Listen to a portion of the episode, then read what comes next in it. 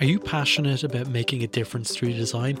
Join us at the Human Centered Design Network's Circle, a new private community for changemakers just like you. Connect with like minded professionals, gain exclusive rights to monthly learning opportunities, and lead the change in human centered design. For more information, see thisishcd.com. Now, let's get back into that episode.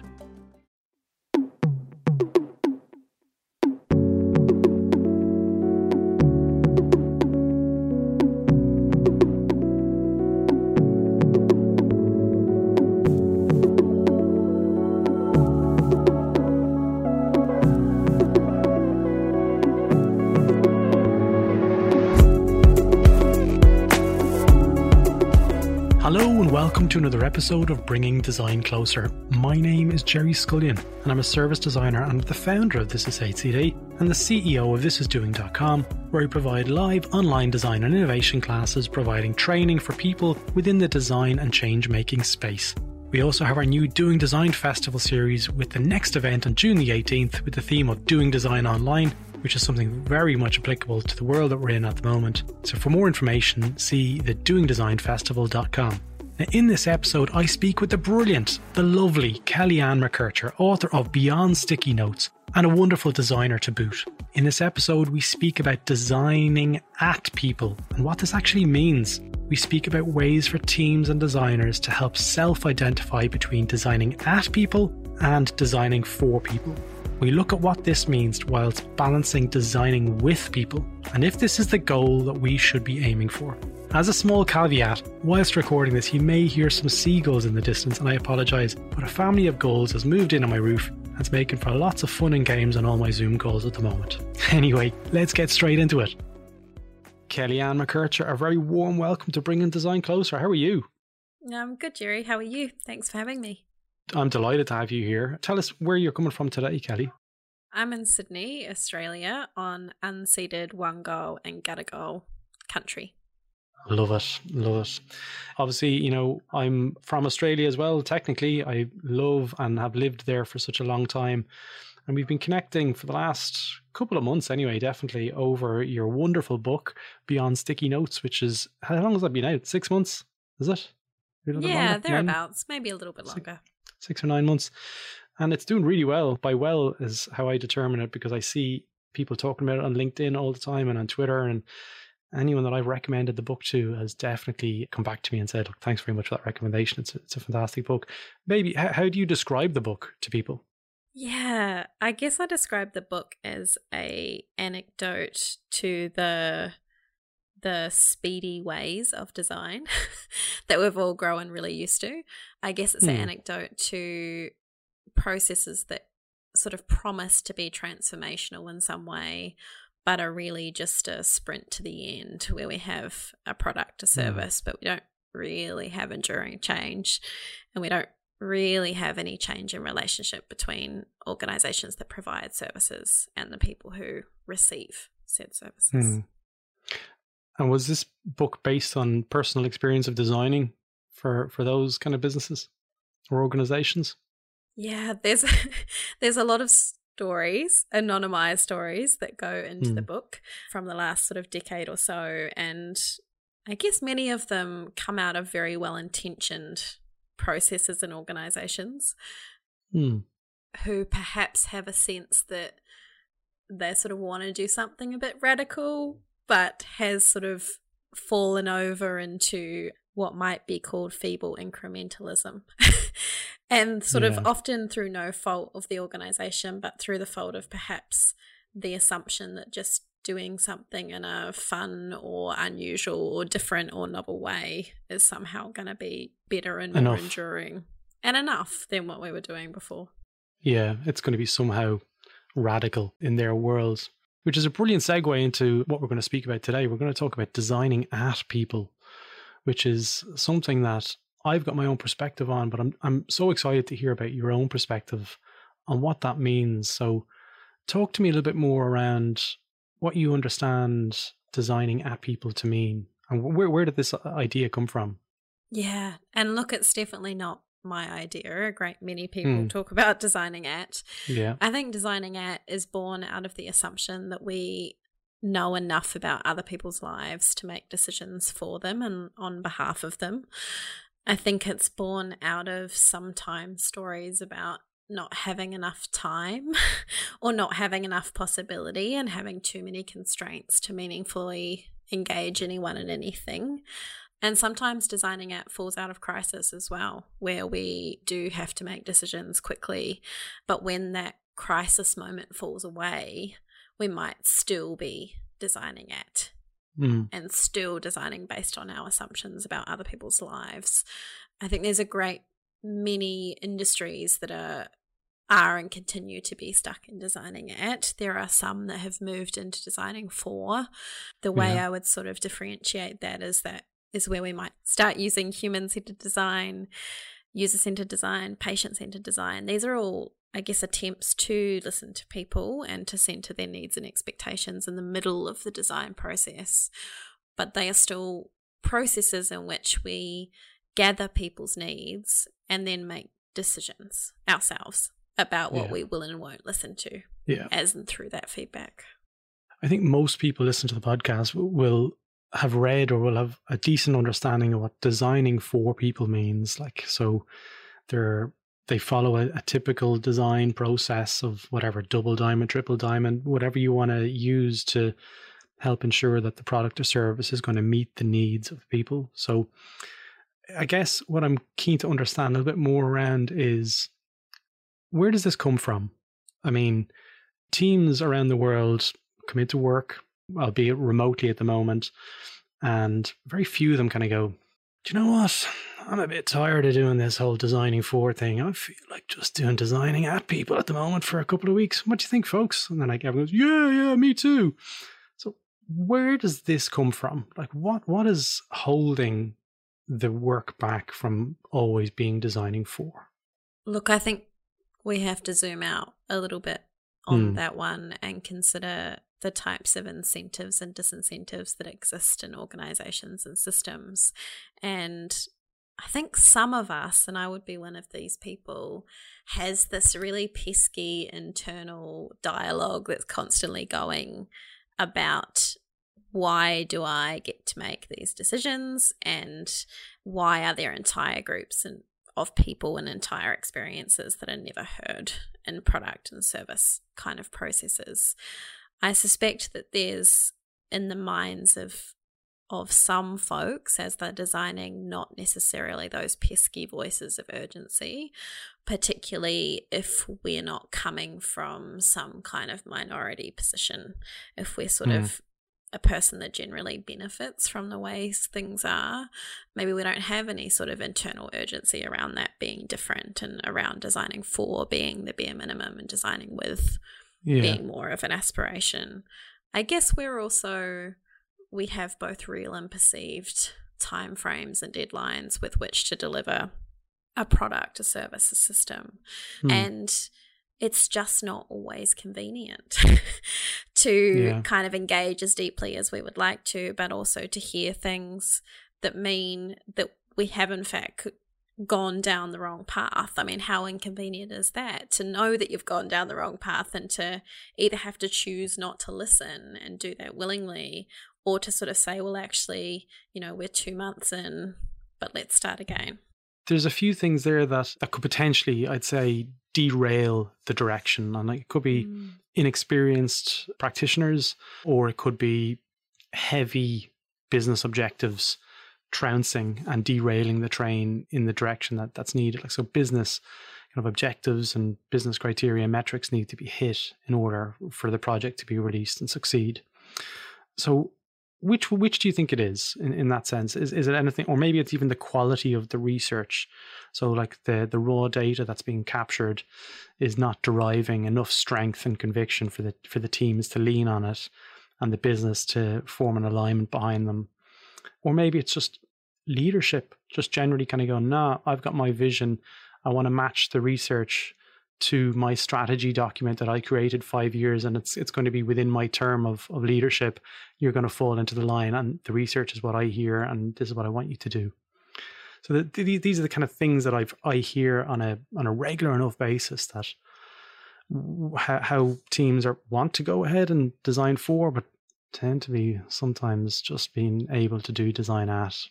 I mean, I think it's probably all of those things, but I think it's also that we still don't necessarily have the voice of design at a very senior strategic level in organizations where when we're sitting down to decide on operational priorities or strategic priorities or we're talking mm. about in what direction a project's going to travel in what time frame bound by what kinds of governance etc I guess the dominant logic that we still have is one of project management and one of sort of delivering things and delivering project plans and ticking off milestones.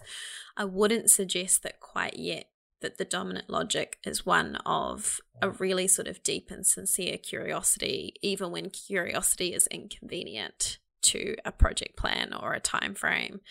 And I guess in those more senior level conversations is where we need to be discussing things like, you know, might we be pushing that product down a pathway of designing at when there is really a potential to design for, or even with, but that's going to require a different set of organizational conditions to allow that mm. to thrive on this kind of alternative trajectory if we're not having some of those conversations, then what ends up getting to a product team or a service design team is something that is really full of constraints and something that I'm sure individuals do their best to deliver on, but isn't exactly set up for being particularly generative or having many alternative futures that can be explored.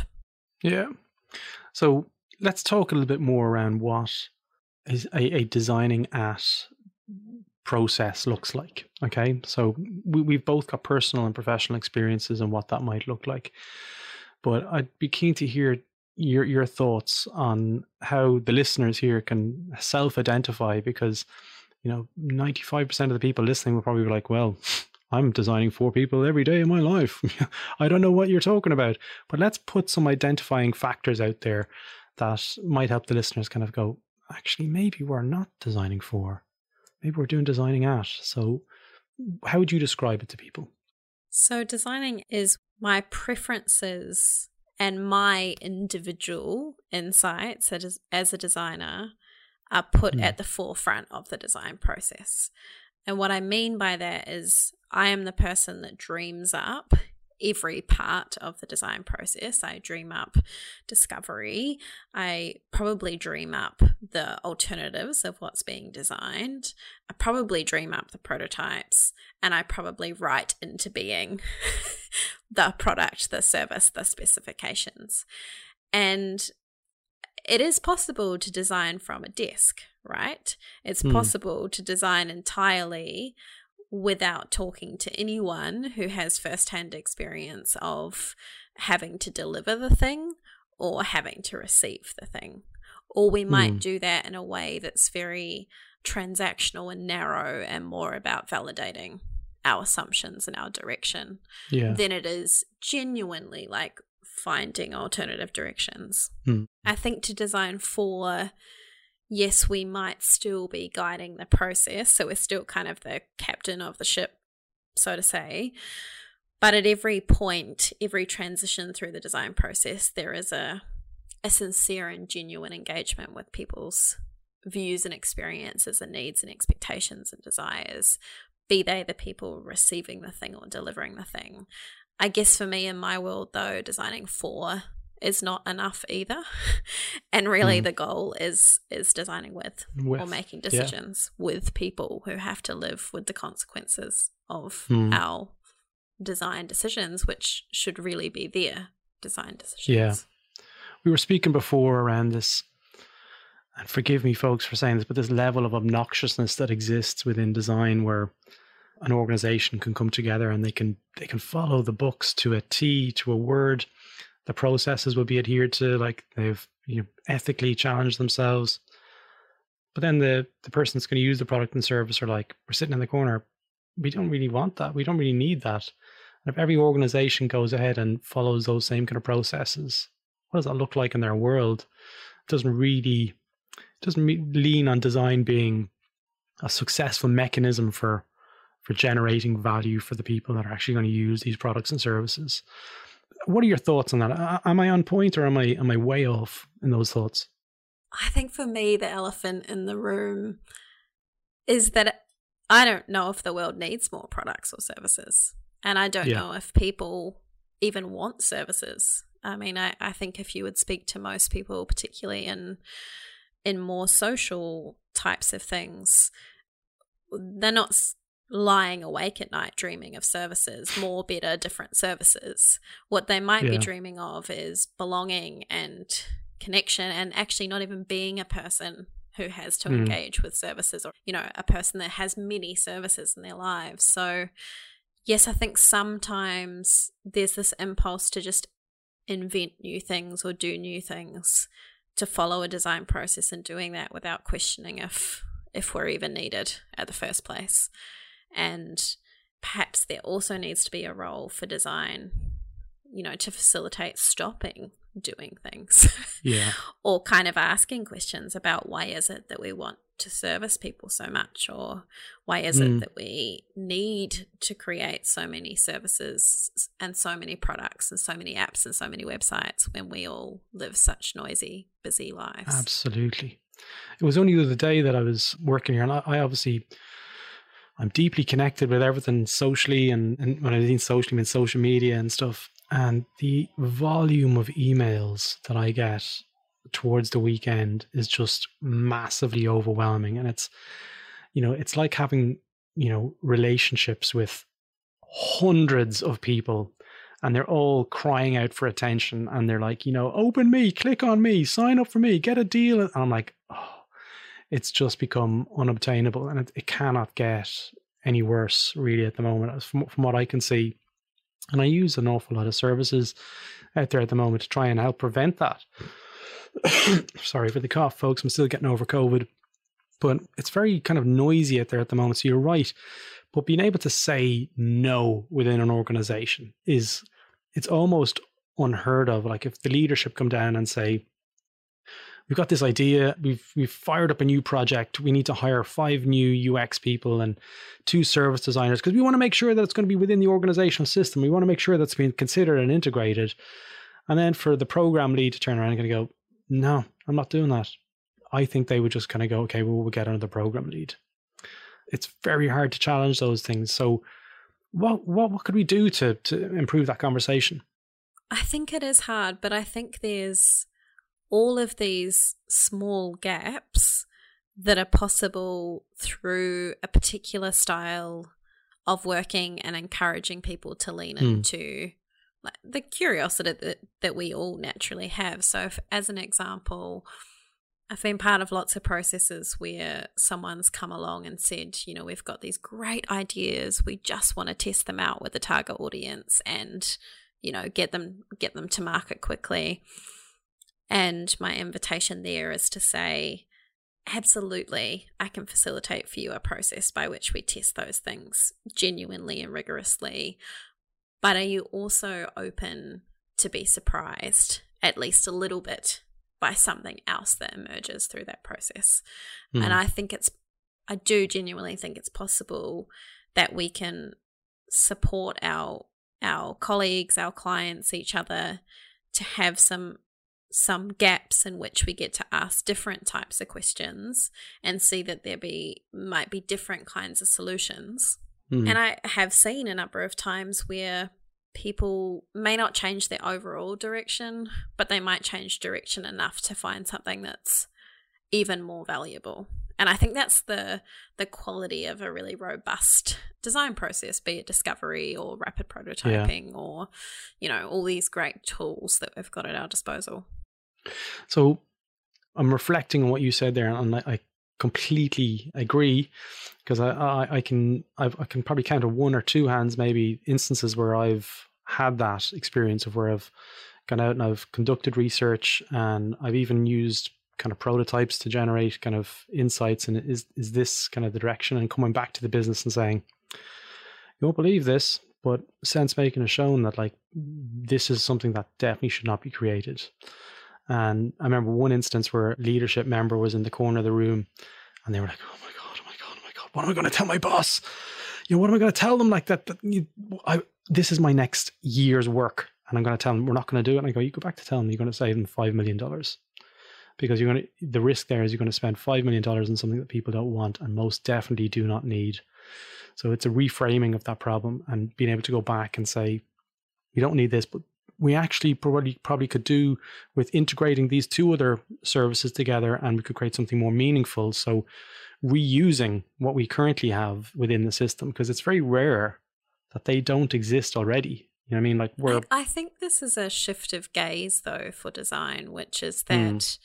there are these impulses, and I think they're kind of Silicon Valley esque impulses to just do a new thing all the time. But yeah. As you've just said, I really think often the value is in saying, can we remix what we're already yeah. doing? Can we join things up across systems yeah. for greater uh, impact, greater resonance? Because I don't know a lot of organizations that have a huge amount of money to waste on doing something that no one's going to use and no one yeah. wants. So I think the reframing into that future liability of saying, let's invest a little bit now to hopefully save quite a lot in taking the wrong direction and and yeah. de-risk really so is, is it a case for research and design and i use that word interchangeably to create a closer connection with organizational strategy to to really kind of help align those objectives i think so i, I think there's a few threads that are hmm. Have gotten out of the fray, if you like. And, and one of them is that we don't always understand the gap between what we want to deliver to people and what they yeah. want from us. So I think there is something about design being something that we can use to measure that gap between what we want to do and what people want us to do. I think the other one, though, is to really bring the voice of the front line into a strategic level of conversation or into an executive level of conversation because yeah. in the ways that we've often not understood what citizens want or need we're also often not understanding what frontline staff want need experience and the interdependency between how citizens experience services and how frontline workers deliver those services. But there are two different actors within the system correct they are different, but they're so interdependent in the ways in Absolutely. which it, all mingles at this kind of front line. And uh, I guess one of the things that I've seen be the overzealousness of design and maybe the last five years is when we go so hard on user centered design and don't really factor in the dignity of frontline workers. What we often produce is the situation in which frontline workers can't deliver, it's unsafe for them to deliver, it's mm. burdensome for them to deliver, and that ultimately then undermines this really carefully produced experience that we've tried to design yeah. whilst missing out an entire group of people's needs and, and experiences yeah. and constraints and hopes. I mean, again, I'm filling in the gaps here, but as you're speaking there, and I see teams designing digital services to help kind of design out many of those human experiences that are so so uh, important to the delivery of a service generally. Like it's not about making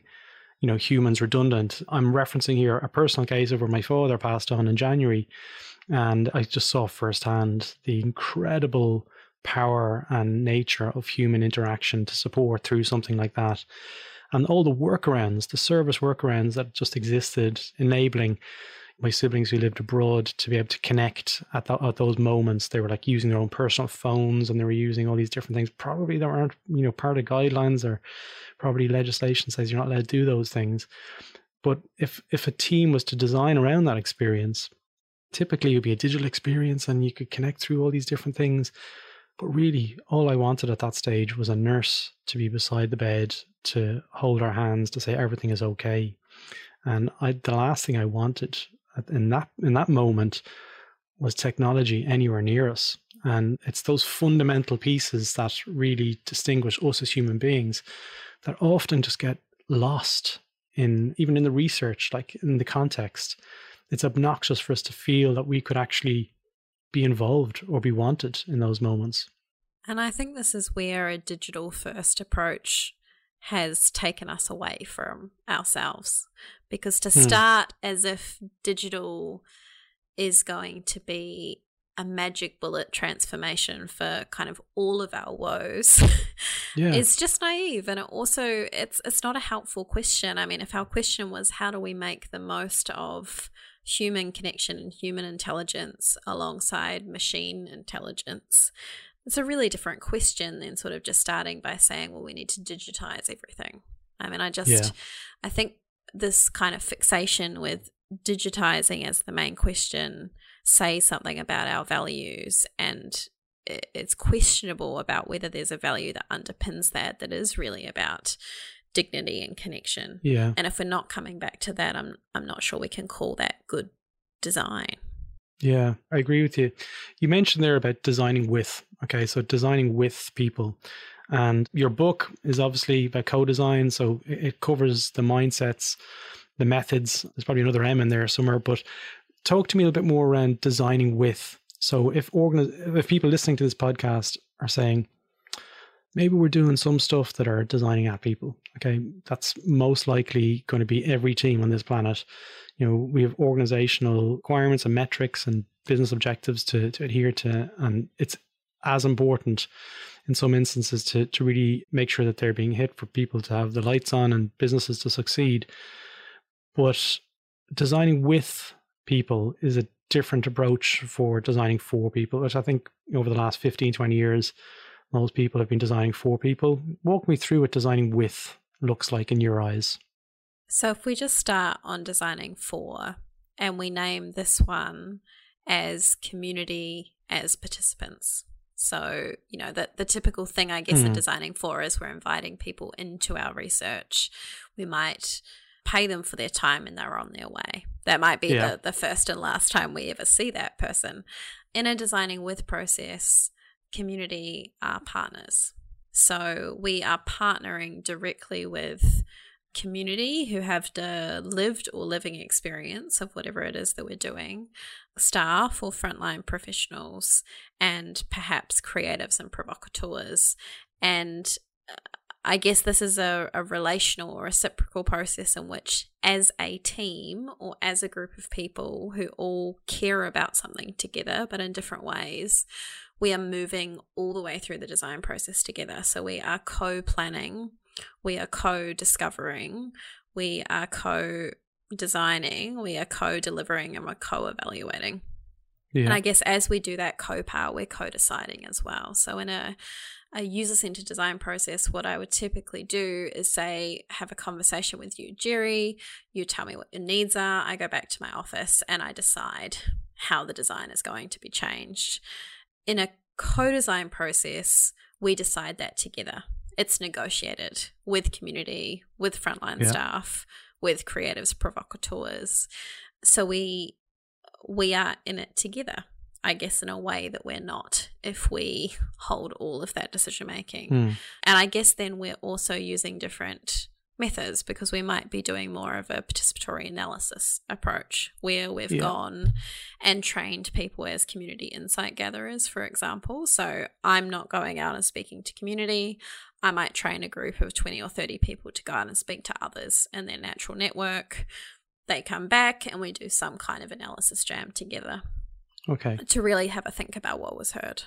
You mentioned there about the decision making process, right? And that as a as a thing to understand within how design projects get initiated and get actioned is something that I'm at the moment I'm really interested in. Okay. So within designing with, I think there's something really interesting in in how decisions are made with other people who might not be part of your organization and it's the relinquishing of power so, can you talk to me a little bit more around the relationship of power and the decision making process within the co design world?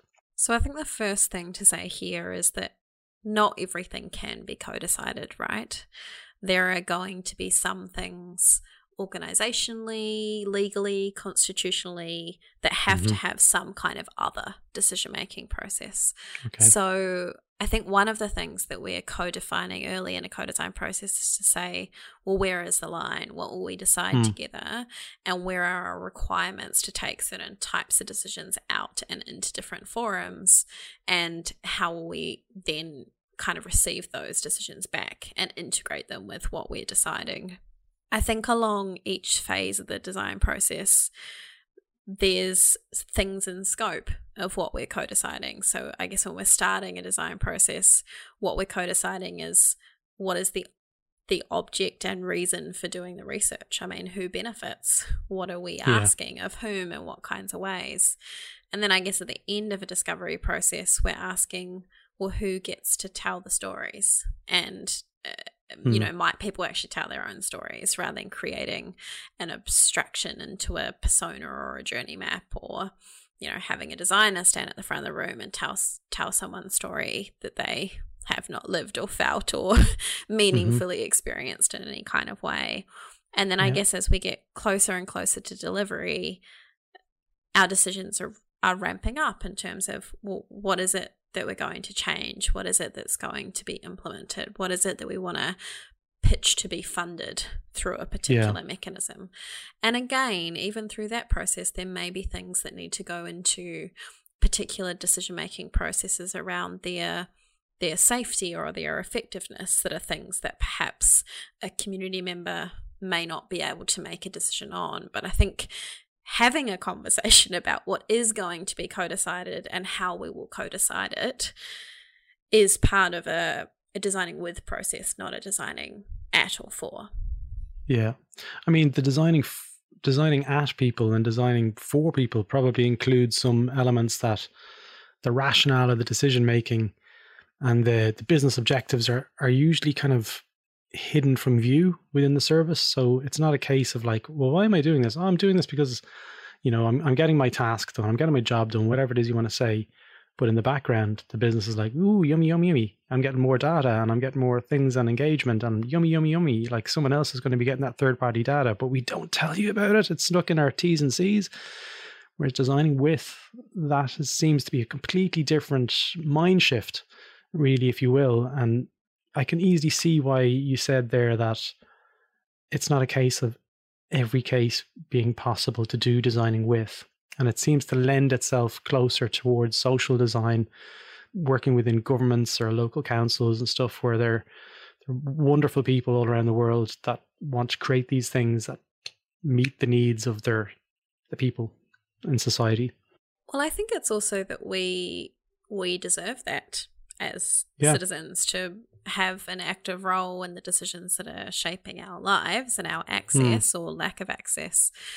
I think that in designing with, one of the things that I would usually do is co create some kind of decision making criteria. Where, okay. you know, for example, if we're looking at a set of ideas, that together we create a design criteria of, well, how will we assess the quality of these ideas? And Can you tell me what that looks be, like? Usually, it, I guess, in the days of real life, some kind yeah. of large poster on the wall that sort of has a list of criteria that are sort of both objectives that matter to businesses and organizations, mm. as well as objectives that matter to families and communities. And we're trying to not homogenize all of that, but marry that up in some way and then we might do some kind of sort of participatory way of assessing across giant matrices how do our ideas align or sit inside of some of these criteria that we've okay. co-defined. And Kelly, is, is that in isolation of the the the bigger, the zoomed out organizational purpose and vision, or is that at a, at a very project level? Because say if you're working for, and I mean this not in a bad way, but say if you're working for a financial services business, and their vision is like connecting people with their uh, with services that help them make more money, whereas the project team within you know they're, they're, they're kind of working on their own purpose and vision there could be a disconnect between those two. And i see a relationship and interdependencies on those things sometimes. So am i right in saying that? I think that's something we have to rumble with and that is also the reason for in a co-design team there has to be a sponsor there there has to be someone yeah. senior inside the organization that can make a call to say yes, I do have a comfort that this takes a different direction than the kind mm. of broad stated aim of the organization. Or that senior sponsor might say, I do feel like this is coherent with that, but the language we're going to use for this particular project is going to really mean something to the people who are involved in it, which the kind of high level statements may mm. not.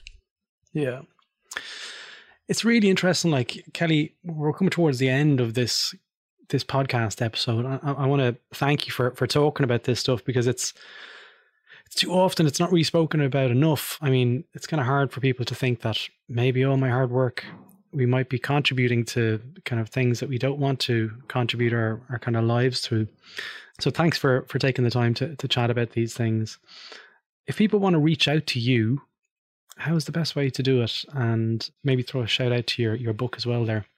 Yeah, so folks can find me at beyondstickynotes.com or if you want to add me on LinkedIn, happy for a chat. I'm on Twitter at Kelly Anagram.